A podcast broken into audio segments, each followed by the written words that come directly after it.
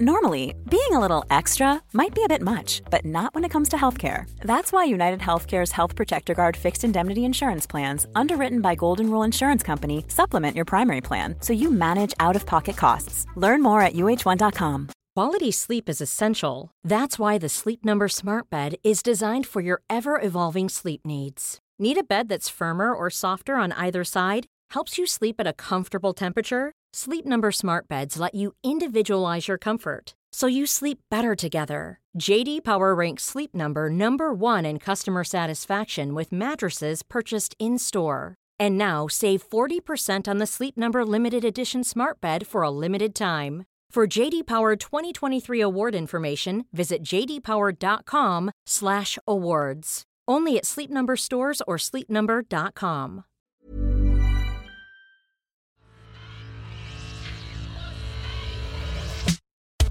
I'm Jeremy Cliffe in Berlin. I'm Emily Tamkin in Washington, D.C. It's Friday, the 28th of May. You're listening to World Review from the New Statesman. Thank you for joining us. Well, we have a first ever World Review episode for you this week, focused on the New Statesman's home country, the UK. Uh, so, a rare departure for us, but there's a lot of internationally significant material to talk about with regards to uh, British politics. But before we do so, Emily, looking a bit further afield, what do you think has been uh, a moment of the past week that's been historically significant in world? Yeah, I, I just think that we shouldn't overlook what's happening in India with Twitter specifically. Obviously, we've spoken a lot about democracy in India and the pandemic in India, but this week, Twitter has accused the uh, police in India of intimidation and has said that has basically said that the uh, police are, are cracking down on, on Twitter in India. And I, I just want to flag this for a couple of reasons. The first is that I think it's worth noting the different postures that social media companies take in the United States or maybe in the UK and farther afield from their home bases, right? I find it very, very hard to believe that Twitter would play a similar role here in the United States and, in fact, booted Donald Trump from the platform after he instigated violence. I would also just note that Twitter has been one source for Indians to communicate with one another during the pandemic, as their government, as we've heard in previous podcasts, has maybe not been so forthcoming about pandemic relief and, and from where it will come. And so this is a major source of information that's being cracked down on by the government. If we kind of say, well, that happened in India, we're allowing for one Twitter, one social media experience in the quote unquote West and another in India or in other countries where Twitter is made to contort itself to meet government rules or or doesn't and is is what is bullied is kicked out is so that's that's one that I will note from this past week. And what about you, Jeremy? My moment of the week also has a social media dimension to it. I was very struck, as were many, by the news on last Sunday, the 23rd of May, that the Belarusian government had forced down an, an, a Ryanair airliner traveling from Athens to Vilnius in Lithuania while it was just about to exit its airspace. They cited an entirely implausible bomb threat and sent up a military jet to, to accompany this flight to Minsk airport, where far from rapidly evacuating the plane as you would expect them to do in the event of a real bomb threat, they extracted a young blogger and opposition activist, Roman Protasevich, and his girlfriend, who had been in exile. They'd left Belarus in 2019 seeking political asylum in Poland, and um, Mr. Protasevich is now uh, is now under arrest. He is said to fear that he might end up being given the death penalty. Alexander Lukashenko, Belarus's autocratic president since 1994, has come under challenge from protests in the last year or so, particularly last summer.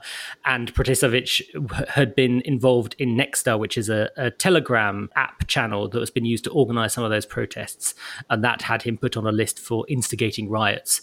Uh, and even he's even accused of terrorism by the uh, Belarusian government. So very, very alarming um, defiance of international norms. The EU has responded with talk of sanctions, and there's, there have been bans placed on flights from Belarus's national airline. It also looks like a lot of other airlines are now avoiding Belarusian airspace, doubtless concerned that, that the, the government could pull the same stunt again. And I think it's it's significant because it goes to show the extremes to which autocratic governments are increasingly going to crack down on exiles that remain involved in their country's politics through particularly through social media. And this is something i wrote write about in my column in the new statesman this week. You know we've had other cases like ruhollah zam a, an iranian opposition figure in uh, exile in paris who was lured to Iraq with the promise of an interview bundled into a car driven across the border to Iran, where he faced the death penalty.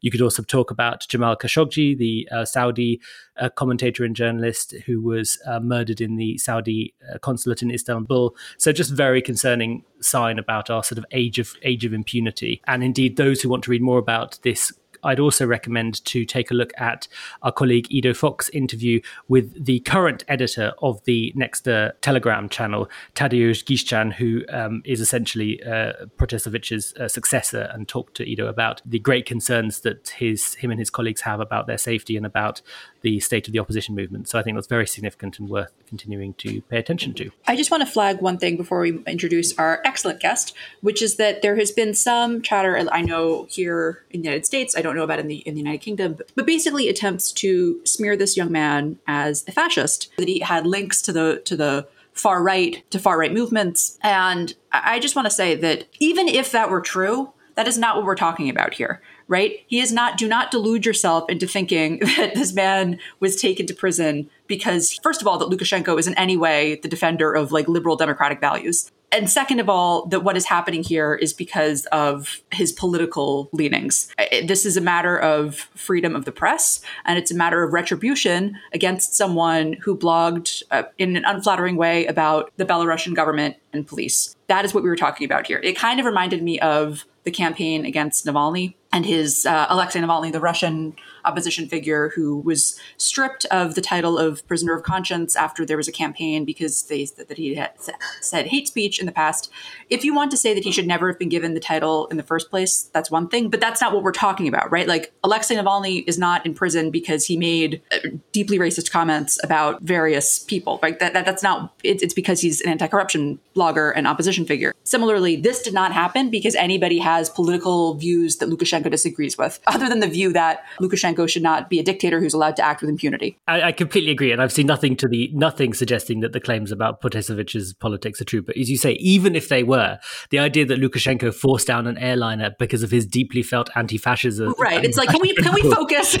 can we just focus on what's happening here? Yeah, but I think Navalny's an interesting an interesting case as well because it's another example of one of these figures who, from in his case, a, a, short and temporary exile, were still able to influence politics in their own countries. Navalny famously published his video about Putin's alleged opulent palace on the Black Sea while he was away in Germany recovering from his poisoning. And I think it's an interesting thread that runs through all of these cases, which which is that, and this is, this is the point I make in the magazine, that previously when you went in when you were sent into exile or forced into exile there wasn't much you could do to play a role in the politics back in your home country but but in the last 10 or 20 years that's transformed through twitter telegram whatsapp and so forth. You're just then seeing autocrats be even more brazen in their in their moves to um, take down these extraterritorial dissidents from afar in defiance of international rules and norms. Anyway, um, yeah, an, interesting case, and that's certainly a story that's not over. So we'll continue to follow it, and we might even do an episode, I think, on it sometime soon because it's, it's an important one. But with that, we have a very important issue to tackle for this week's episode. The G7 is looming down on us. It's going to take place from the 11th to the 13th of June in Cornwall. So it's being hosted this year by the British government. And it comes at a time when there's been a lot of discussion about Britain's place in the world. Naturally, with Brexit now formalized, the big question is where does Britain go outside of the European Union? What does it, what sort of role does it play? And contributing to that was the publication in March of the British government's new integrated review on foreign and security policy, which to some extent pointed the, the way that the government wants the country to go. And as part of our coverage of that, we had a very excellent essay out in April by our special correspondent, Harry Lambert, who writes about a range of topics um, about the, the, UK, but also other, other topics, and is with us this week to discuss his essay and to preview the G7. So, Harry, thank you very much for joining us. Thank you very much for having me. Good Pleasure. So, I wanted to start off with a very broad question, drawing on your essay, Harry, in which you quote a former British ambassador to Washington, um, himself quoting Anthony Crosland, who talked about Britain being pulled between, on the one hand, its blue water identity or its global identity and its European identity.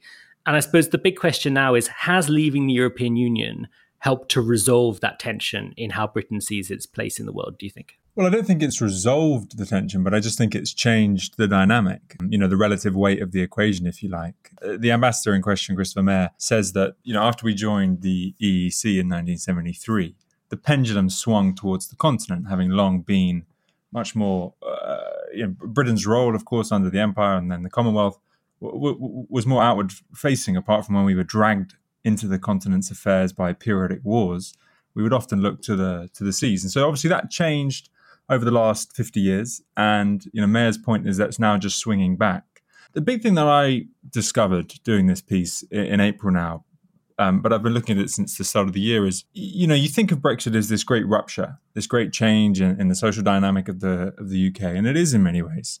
But at the same time, the more I spoke to people inside Number 10 and across um, the sort of foreign policy establishment, if you like, the more I kind of started to think that the degree of movement here is not actually that great. And that Global Britain is, you know, as so often in politics, just a, a new brand name for a plan that is, you know, not all that different from the plan we had over the last 40 years. Now, there will be some, like a Jonathan Powell, who's, who's mentioned in the piece and um, was chief of staff for Tony Blair in number 10 uh, for 10 years people like Powell will say to you, well, that, that's just wrong. That the global Britain strategy, such as it, such as it is, has a great big hole.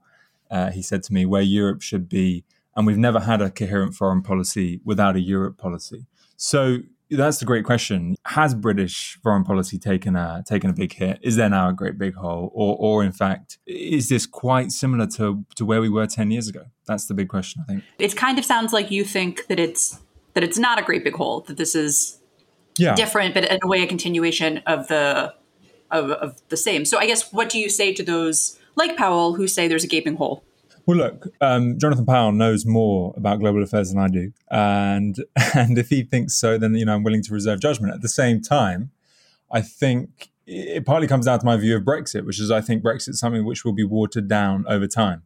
I think a number ten source said to me that uh, our long ra- our, our, long run standing in Europe has been sort of deliberately left ajar. They said by the strategy, and it's, it's, quite possible that Britain's role with Europe could become closer over time, and and they think the strategy provides for that. So I guess you know another response to Powell is less that you, whether or not he's wrong, but just for how long is it the case that Britain remains in this sort of slightly fractious dynamic with Europe? Or is it the case that over the next decade and, and, certainly into the 2030s, especially on foreign policy matters, we just come closer and closer and closer? I don't know what you what would you two say? Just just on on this, I mean, I I haven't been following this as closely as you have, but on when the, the integrated review was published, I did a, a short column uh, in which I talked about the fact, as as, as you've observed yourself, that um, that Europe was this sort of was this missing piece in the integrated review, for example.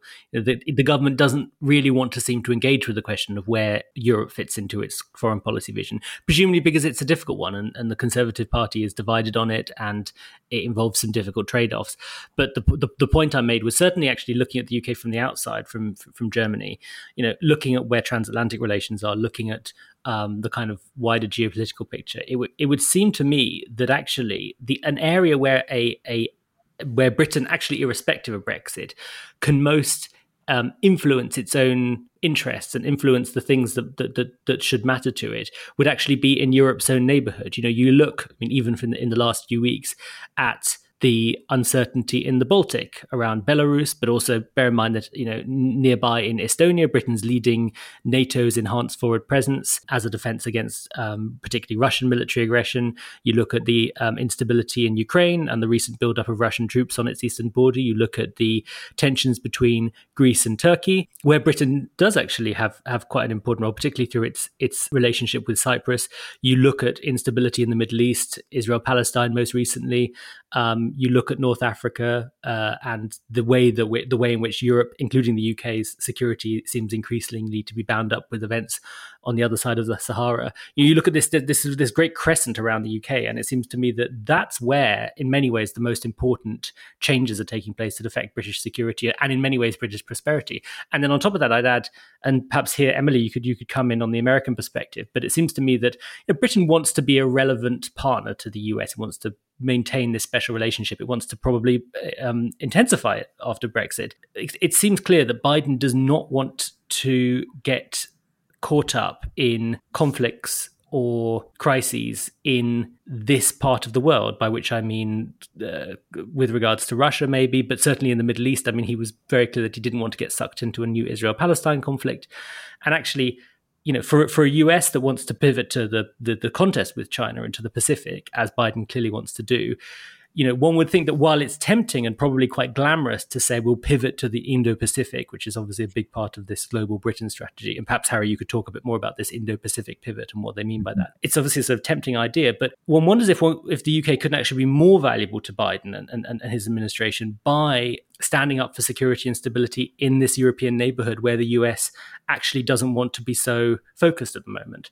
So, anyway, that's a, a, sort of long way of saying my instinct from the outside is that actually Britain could, should, and could still be thinking, even after Brexit, about having more, not less of a role in security terms and in foreign policy terms in its own and indeed Europe's sort of shared neighborhood. Anyway, em- Emily, first of all, could we hear from you on this? What's your perspective about what the US needs and wants from Britain? I guess I would say two things. The first is that it's it's very important to the United States that the UK and the EU continue to have good working relations, right? I think it's sort of it's the kind of thing where we're not going to get involved. Uh, we being you know the American government. The American government's not going to necessarily get involved and be like, now you two cooperate.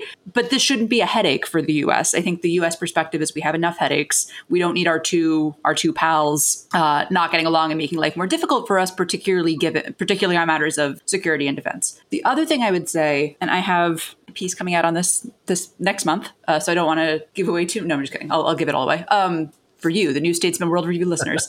um, what's the point of being a podcast listener? Not to get previews. Yeah.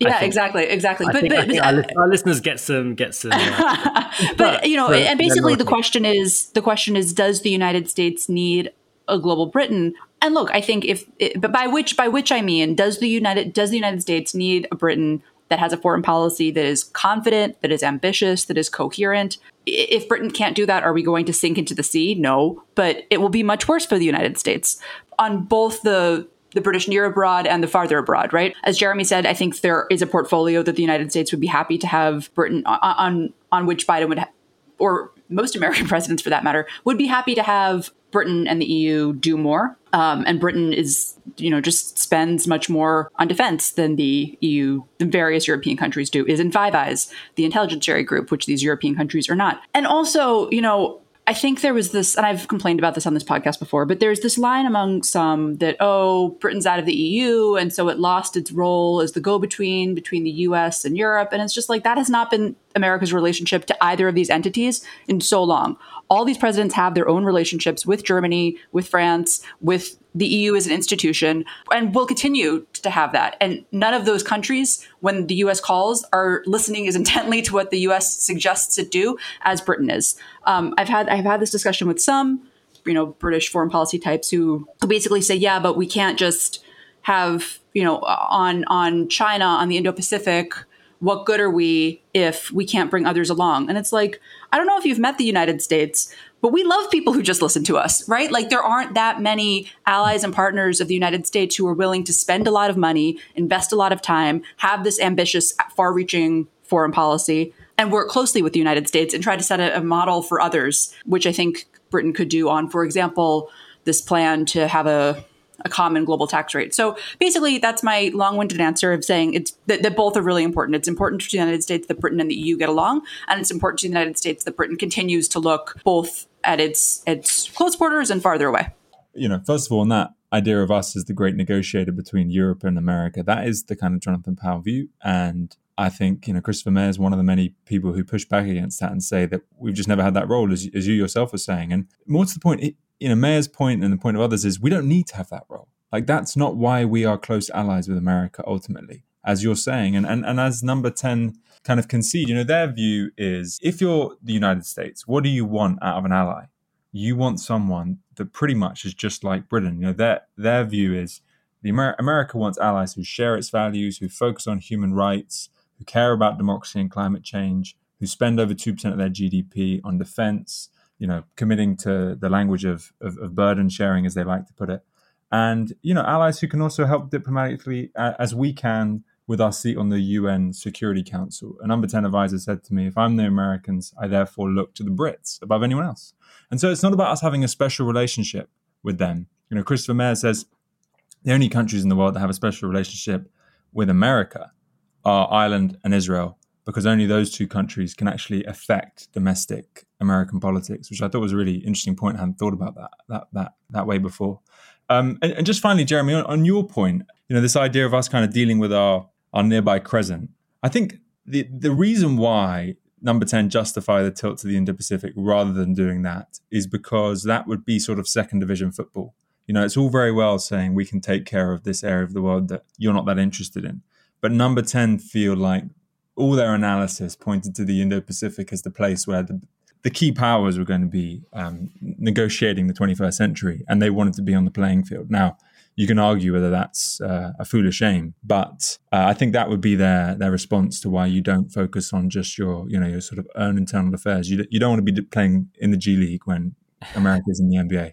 So I think an important question, a follow up question, on which I'd be very interested to hear what you discovered, is what do they think Britain can bring to the Indo-Pacific uh, at, at the at America's side? Well, I think this is the great question, and, and this is a question I've tried to ask, and, and sometimes felt uh, at a loss because you know we're, we're, we obviously have two aircraft carriers, and we're famously sending one of them as, as part of the the strike force that's doing a sort of patrol around the South China Sea at the In moment. fact, actually, that's that's leaving any day now, isn't it? I know Johnson Johnson did a visit to Portsmouth about a week right. or so ago to sort of to sort of see it off. Anyway, yes, yeah, um, exactly. So, important so, we're sending, so we're sending a boat, uh, um, and we're going to join, you know, things like ASEAN as as a as a as a as I believe a, a sort of diplomatic partner, um, you know, a local Asian power body. But the reality is, and I, I think I put this to number ten, you know, what, how can we really be involved over there? And I don't. I, I, wouldn't say they gave me a strong answer as to how exactly we can be involved over there. So I'm not going to suggest one now. But you know, they believe that you just have to kind of make noises in the right direction. Events will pop up in the area, and it's key to sort of have a military presence, have a diplomatic presence, uh, stay involved economically. You know, one of the frustrations with with with researching a subject like foreign policy is you talk to former ambassadors to Japan or or what have you in the region, and you kind of get them to nail down what the job is of foreign policy and you do end up hearing these words like economically, militarily, diplomatically, and you think, what do they all like exactly add up to, and and, and what do you mean by that? And and it takes a while to kind of get beyond the the broad terms. I mean, Emily, can I ask you a slightly more specific version of the question I asked you before? What what does the US want from the from the UK in the Indo-Pacific? I mean, what what do we know about the Biden approach to the competition with China, to its attempt to forge closer relationship with the likes of Japan and Australia and India and so forth? Yeah, that well, we could uh, bring to this this reflection on the UK. I actually think that more than any anything that they're physically doing in the Indo-Pacific, the more useful thing, the more relevant thing to the United States, and I'm sure US defense types would disagree with me on this, but is what's done in the UK with respect to China, right? So on, I don't know, on Hong Kong or on um, speaking out against what's happening to the Uyghurs or on working with the United States on sanctions if it comes to that, on which the UK now has more flexibility because it's not in the EU, right? Or on, I don't know, uh, approaching uh, trade more similarly than the US does with respect to China than does Germany, for example. Harry, what do you think? If the UK is going to be useful on the Indo-Pacific, do you think that it's going to be useful in London or or abroad? Or both or neither? Uh, I think we should move away a little bit from from thinking in terms of the Indo-Pacific because I think the reality is the Indo-Pacific is just sort of the surface layer analysis of what's just happened with Global Britain and the Integrated Review. You know, no doubt we can be helpful through the UN as number 10.2 on, on stuff like the Uyghurs. And, you, you know, we can play a role there, though it will be minor. That's inevitable but and just more ask you know what is the point of british foreign policy? How much does it change and and when has it been successful? I think the number 10 view is that there's this sort of hegemony of thought that the last 20 years of british foreign policy before brexit were a success. And they push back and they say well, what were the great successes of british foreign policy over the last 20 years? There haven't been any. So i think their their main view is is rather than be so critical of the indo-pacific tilt is just to say it's not like we have had a particularly successful 15, 20 years. Libya wasn't a success, Iraq wasn't a success. And so the idea of just trying to involve ourselves more in an area should be should be met with less um, uh, indignation and, and condescension. Um, you know, they hate the idea that we should sort of humbly submit to our geography. And they say the French and the Germans have long detailed what their, their plans are in the Indo-Pacific, and when they do so, they don't get criticized with quite the same sort of delusions of grandeur that our press uh, like to level at them. And, and I also think that from the US perspective, look, it would be pretty easy for Britain to say, actually, we don't need this. Like, we don't need to be doing this. We don't need to be spending all of this money on intelligence, on defense, on foreign policy. We're going to, you know, we're, we're going to take care or tend to our own garden and, and enjoy America, your, you know, your foreign policy misadventures. And that would be really bad for the United States, right? To have a more inward, to have a, an inward facing Britain that's not interested. I mean, forget the Indo Pacific, but that, that, that's just not interested in foreign policy engagement in the same way that the that they are now. Uh, you know, do I think that the UK is going to come back and like rule the Indo Pacific? Uh, no, of course not. But do I think that the United States should be encouraging them to be playing a thoughtfully active, non imperialistic role in the Indo Pacific? Sure. Yeah, I think just on that, um, you know, Tom Tugendhat, uh, the Conservative chair of the Foreign Affairs Select Committee in, in the UK, said to me, you know, equipped, we could just fall back and guard Dover you know there is that that strand of thinking like why are we still trying to involve ourselves in f- foreign conflicts? Uh, why don't we just sort of take the turn that denmark took at the turn of the last century and you know retreat from empire and re- re- retreat from ambitions to to to involve ourselves far afield? And that's a question I still think is interesting to ask, and and and it's really hard to ask people in the foreign policy establishment that question because it's just so axiomatic that to be a powerful nation, you exercise power, as as Tom Fletcher um, said to me, who, who, was a foreign affairs advisor in Downing Street for Gordon Brown and, and others. So, uh, you know, it, it's just very hard to get people who are actually involved in the decision making to think about whether we should retreat because that that's seen as defeat. One of the things that seems to me surprisingly um, sort of secondary in a lot of this, certainly in terms of the thinking uh, coming out of the current government, and maybe I've just misunderstood it, but it's the impression I get, is that there isn't yet, and maybe it's a work in progress, a clear vision of, of, of what Britain's interests are. Like we have the we have these theories about how the world's changing. We have these theories about the arenas that are going to matter, mm-hmm. but you know, there's that old phrase. I think it's this is attributed to Palmerston. There's there are no permanent allies, no permanent enemies, just permanent interests. Mm-hmm. And it's true that that there there is clearly a case for European countries to get involved in the Indo-Pacific, and you're right that the fact that the, the France and Germany have their own Indo-Pacific strategies suggests that this isn't just an act of post-imperial nostalgia on the part of the uh, kind of the Brexit government mm-hmm. in London. But what what I miss, particularly from the way that Europe is this sort of vacuum in in the foreign policy thinking, or certainly in the in the integrated review, insofar as that's a, a, mm-hmm. representative vision of, of how Downing Street see these things.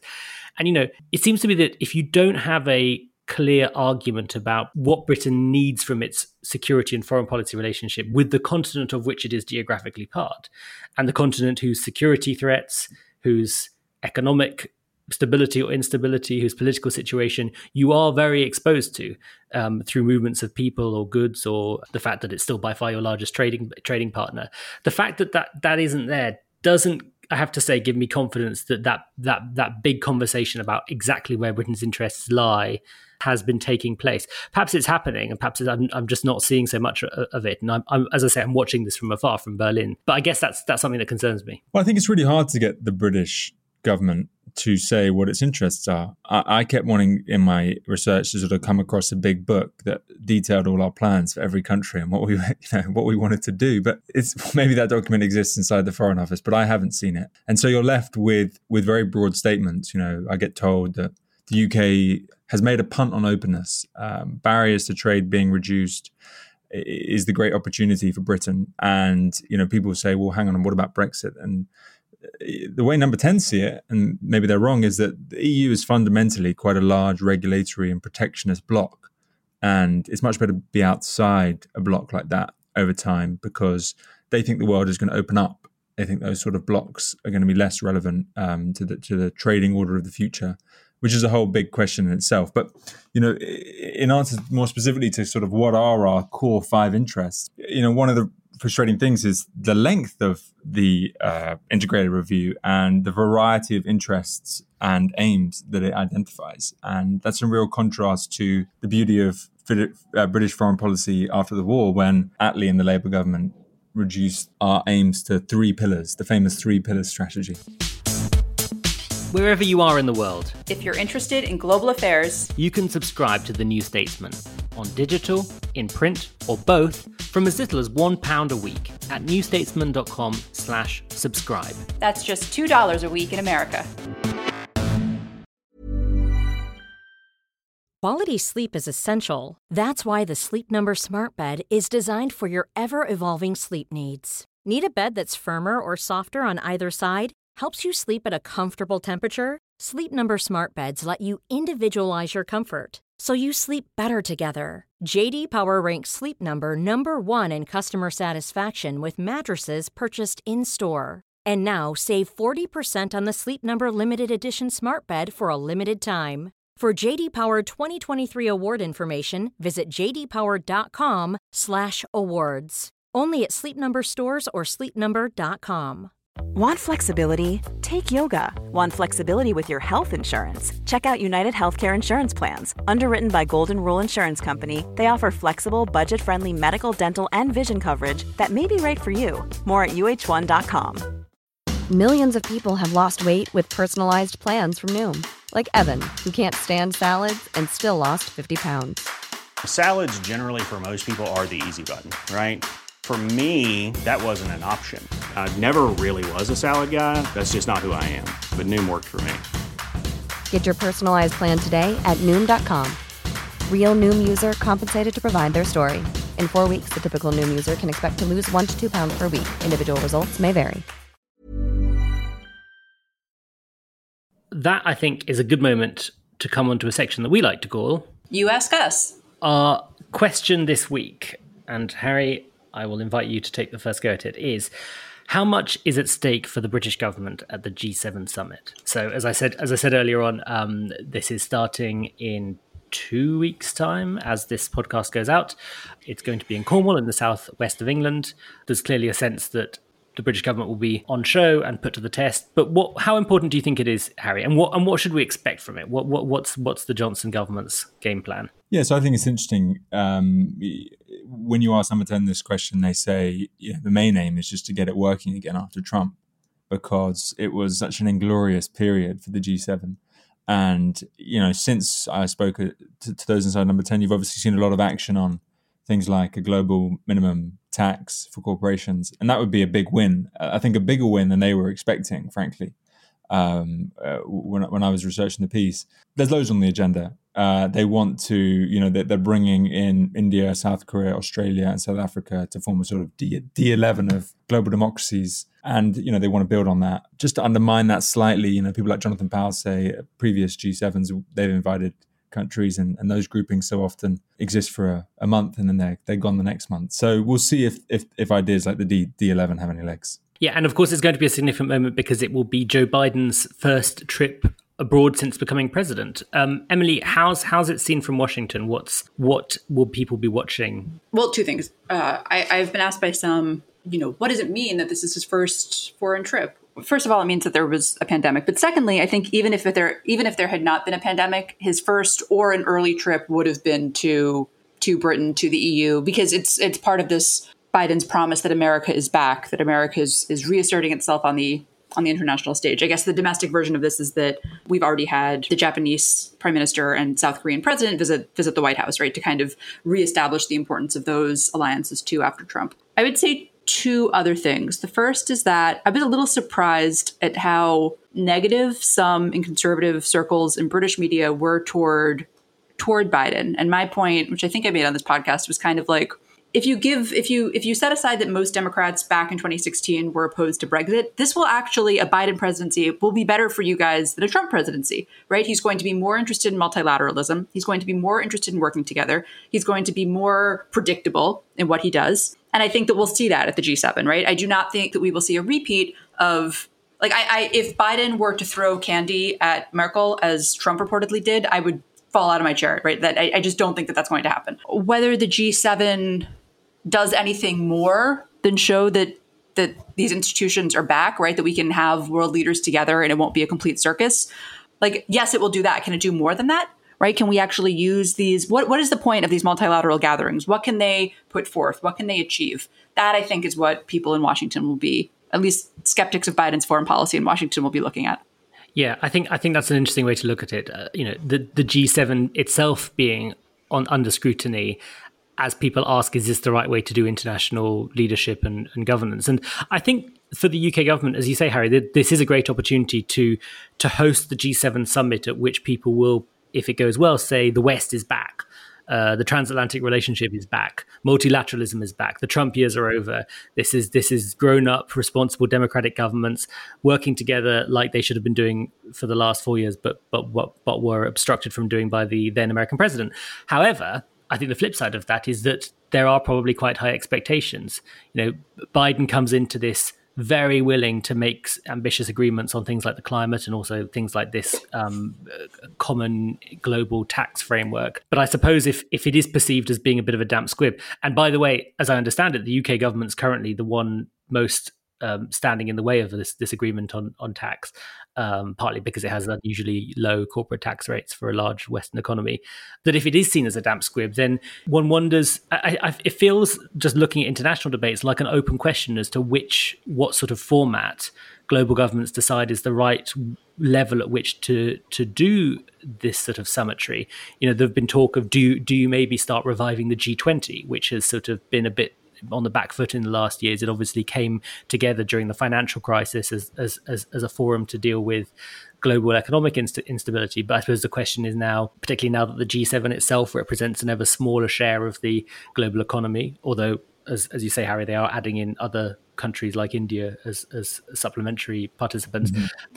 You know, another idea that's in the ether, which I I don't know that it's that realistic, but I think is an interesting idea of where some of the discussions are going. And I, I wrote about this recently. Is this idea of a new global concert of powers, where you have six major powers of various different political complexions sit together and make the big decisions in a kind of non-ideological way and that, that would i think be this this was put forward by uh, richard haass of the council for foreign relations um, and it would i think be sort of india china the us japan the eu and russia and um, it was it was noted because this brings us back to our, our main topic in this conversation that Britain was not included in that by by Haass and and his co-writer, and they actually said that yes, we're not including the UK in this, but we think that this will help the UK to push the UK and the EU together. Now, as I said, I don't know how realistic this idea is, but I think it goes to show that people are having, you know, there are discussions going on about is the G7 the right forum? Is the G20? Do you need to create something else? What role does the UN have? I agree that there probably should be some new combination of countries, but I, I also think that we risk privileging form over substance in some of these conversations, right? Like, is the problem with the G7 that it's these seven countries and they meet in this way or at this time? Or is the problem that they are not clear on what it is that they're trying to achieve? Like, what is the point of these multilateral gatherings, right? And I say this as a, as a I think if you listen to this podcast, you know that I'm not a uh, uh, an America First type, not to give too much away. But uh, you know, as a believer in multilateralism and as a believer in internationalism and and the reality of globalization, like we clearly need some kind of convenings. But what? But is that the only reason we're convening? Like, what are what are we trying to do here? And I think that while yes, it's fair and right and good to ask the question of what is the best combination, how should they meet, etc. That is not a substitute for for what they're doing. That is really the key point. Here. What what are they trying to do here? What is the UK trying to do here? And it may be worth to just spell out what that three pillars strategy I mentioned earlier was in 1948. And just listen to the simplicity of this. They said the security of the British Commonwealth depended on A, the defense of the UK, B, maintaining vital sea communications, and C, securing the Middle East as a defensive and striking base against the Soviet Union. Now, of course, they had other aims that was secondary, but it's it's just an era that was completely different to the era we now live in, when a government would openly state with, with great simplicity what they were trying to do and, you know, we have these conversations about the G7 and what it can achieve because it's now so much less clear what governments want to do, right? They, they have so many different aims. And, and we don't we, we can't just imagine them sitting down and saying, well, look, these are my three big focuses. How can we work together on that? It's also it's also the reality, which I suppose gets to this larger question uh, that we're in a, a, multipolar world, and it's not simply a case of picking a side. Even even on China, I mean, as much as people make the comparisons with the Cold War, I don't think that's a relevant or useful historical comparison. There is a, a competition between China and the West, but actually, uh, you know, the UK I think sums this up. You know, even even the UK, which is trying to align itself very closely with the US in this, more so certainly than continental Europe and most of the EU is these days. It's it's still going to face complicated trade-offs that I think that I think are more complicated than those faced based certainly on the fundamental choices by the post-war UK, by Attlee's UK. You know, you say Harry that there's this view in number ten that Britain needs to be a force for openness, and it will be that will be its calling card in the world, and that's and that's a, a kind of that's a fairly clear, and I, I, can kind of understand what they're getting with, with that. With that, with that, you can you can dispute whether or not it's true that the EU is such a protectionist force, uh, but but but just you can you can see where they're coming from, and then you know the question becomes well if you're a force for openness and you also want to be america's one of america's closest allies with regards to the competition with china where does that leave your trade policy with china? Are you rushing in to try and do trade deals? Are you are you preferencing uh, open and extensive trade with china over other geopolitical concerns? Where do you stand on those trade-offs? And i just think in that sort of world it is nothing things aren't are not that simple yeah, maybe we have to get used to the idea that government foreign policy strategies need to be hundreds of pages long rather than three, three, three short, simple pr- statements of principle. I, I don't know. I, I, you might be absolutely right about that, and I think the trade-off you described there is the one that obviously lots of um, powers and countries in, in, in all, all, over the East uh, are having to make all the time. Um, an ambassador in the region saying, you know, so many of the countries there they, they look economically to China and militarily to the US, and that, that's the great tension we're going to see play out over the next couple of decades, isn't it? You know, there was this idea that I think has kind of been abandoned, but we'll see, on that Biden floated of convening democracies. Basically, Harry, between that and, you know, there was uh, this great brouhaha this week over Orban coming to London meeting Johnson and how how could, you know, he meet the Hungarian prime minister, which, first of all, neither the US nor the UK is the primary quote unquote Western power that has emboldened Orban's Hungary. But leaving that to the side, I guess my this is a long way of asking, like, what role do you think our stated values at least should have in dictating these these convenings. Like is that what matters or is it your economic level your national security posture? What what what do you think for the uk at least um, let's say what do you think should be the deciding? If you if you harry were put in charge of putting these convenings together would values be a like a metric? I'm less interested by my changeable view which may change from 9 a.m to 3 p.m uh, than in than in the British government's attempt to sort of solve these questions. And and uh, I mean that's uh, as meant there's no slight on the question, but just to just just to say the no no that's fine. You can shade my yeah. question. It's all right. I won't take it personally. We'll remember it. We're not colleagues. No, we are, and I will remember it. No, sorry. Go on. You know the the, the way the government see it and the way they've tried to adjudicate it is they say, look, we meet people all the time that we don't agree with. They met with Ali Bongo, the uh, Gabonese um, Gabonese rather uh, president just the other week, and, and they no more agree with his ideas than they do with with Viktor Orban's. But it always pays to talk to to global leaders that they say you know effective work needs to be done on organized crime and serious crime that the Hungarian government can help the British government with. They also, of course, have interests in Europe that it can pay to talk to Orban with. Look, uh, I would love to be able to solve the great dilemma between you know values and political reality, but I'm not sure I can.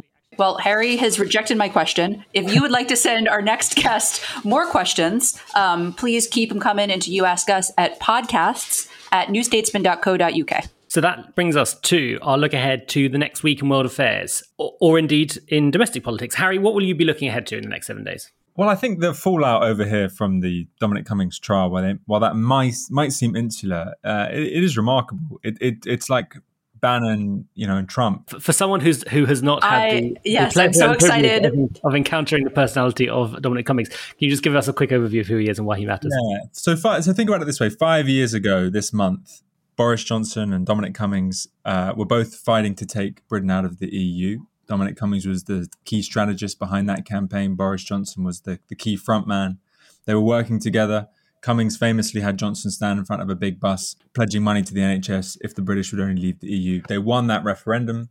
After much delay, three years later, they got into government because the Tory party faced an extinction level event over Brexit and they returned to Boris Johnson to solve that problem. And he returned to, to Dominic Cummings and said, Come and help me fix this problem that we started in 2016. They, they worked together to win a, an election in 2019 very successfully. And in the years since, they have spectacularly fallen out. Yesterday, uh, or rather, was it on Wednesday? The former chief aide to, to, to, Johnson Cummings was was in front of Parliament's two select committees on health and science and answered questions for seven hours with no restraint um, and with complete condemnation of of Boris Johnson and some of the key figures in his government. And the ramifications of that will uh, reverberate through Westminster all through the next week. So one one worth watching. Emily, how about you? I'm delighted that we finally got to talk about Dominic Cummings on the World Review podcast. Um, I will not be watching Dominic Cummings, though. I will be watching, you know, I, I think it was pretty clear coming into this administration that Biden did not want to get bogged down in the Middle East, specifically in Israel Palestine, and events have forced his hand, right? So, uh, Secretary of State Tony Blinken went to the region to meet with Netanyahu and Egyptian President Sisi and um, with Palestinians.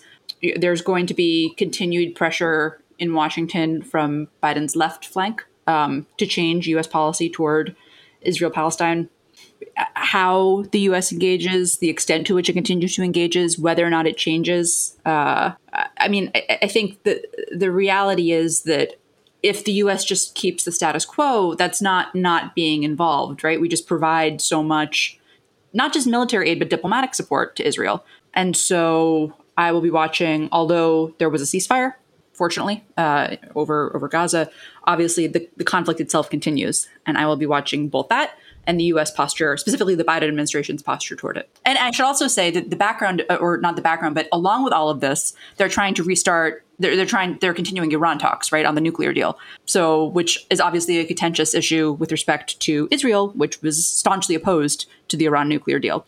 So, it's not just this one issue. Although that issue, like even if it were that one issue, that would be significant and difficult both obviously for the people there, but also for the Biden administration. Um, but there's this whole other extremely complicated negotiation going on that further complicates matters. I will be looking ahead to the growing chorus of calls for the Olympics uh, in Tokyo to be cancelled or, or, or, heavily reined back. They're due to start now in under two months on the 23rd of July and the numbers of people of authorities or experts saying that they think they should not go ahead is now rising. Um, yesterday, as this podcast goes out, a Japanese doctors union said that the games going ahead could um, mean that you might even end up with a new strain of the virus because the risk is that you'd have people arriving from all different parts of the world with other strains and that those would sort of mix and mutate and that you could even end up with a, a as they put it an olympic strain of the coronavirus which is a, a rather horrifying thought. You know there's growing evidence that the japanese public is is against it. The country's second biggest newspaper yesterday came out as, as well against it. Um, an american medical body has come out and said said it's a bad idea, and it's it's obviously very difficult because the Olympics were already postponed one time since last year. The IOC has said that it, that they won't let it be postponed again because we've already got the Winter Olympics coming up next spring. Um, so it's either a case of cancelling it or going ahead with it. For the Japanese government, obviously, there's a huge amount of sunk investment and um, national pride um, involved. And so it's a really, really difficult one. But the government in Tokyo is due to say in the next few weeks, they said they would announce in June at some point what their policy would be for letting domestic spectators attend events. They've already said that people won't be allowed to enter the country to spectate, but they said Japanese residents will be able to. And even that's now looking questionable. You know, how many how many people can you put in a stadium safely at the moment? So it's it's a it's a very sad story because it would have been a, a great moment of renewal and healing for the world to have these games go ahead particularly as originally envisioned, but it's looking like that's going to be more and more difficult. And I'm just, I'll be watching to see how that story develops because it doesn't seem like there are any great options on the table. So that's what I'll be watching. All of which brings us to the point where we say a big thank you to Harry Lambert, special correspondent at the New Statesman, for joining us for this really interesting conversation. Thank you, Harry. Thank you very much for having me. And listeners, as usual, we will be putting the pieces discussed in this episode on the episode page for the podcast, including Harry's great essay on the debates about Britain's future foreign policy. Um, so that's all, as usual, going to be on newstatesman.com slash world hyphen review hyphen podcast. If you have enjoyed this episode of the World Review, please like, subscribe, spread the word, leave a review, call your cousins, tell them about it, and as a reminder, we have a free newsletter component of the World Review to which you can subscribe at newstatesman.com slash world-review. Our producer has been Chris Stone. Thank you for listening, and until next week. Normally, being a little extra might be a bit much, but not when it comes to healthcare. That's why United Healthcare's Health Protector Guard fixed indemnity insurance plans, underwritten by Golden Rule Insurance Company, supplement your primary plan so you manage out of pocket costs. Learn more at uh1.com. Trust in politics is broken, so can we get UK politics working again? That was the last time we were happy. 2012. I'm Beth Rigby, Sky's political editor. Join me every week with Labour's Jess Phillips and Conservative peer Ruth Davidson for some electoral dysfunction. This idea of nuance has completely left politics. Together, we'll focus on the policies that could deliver political satisfaction. Follow electoral dysfunction wherever you get your podcasts.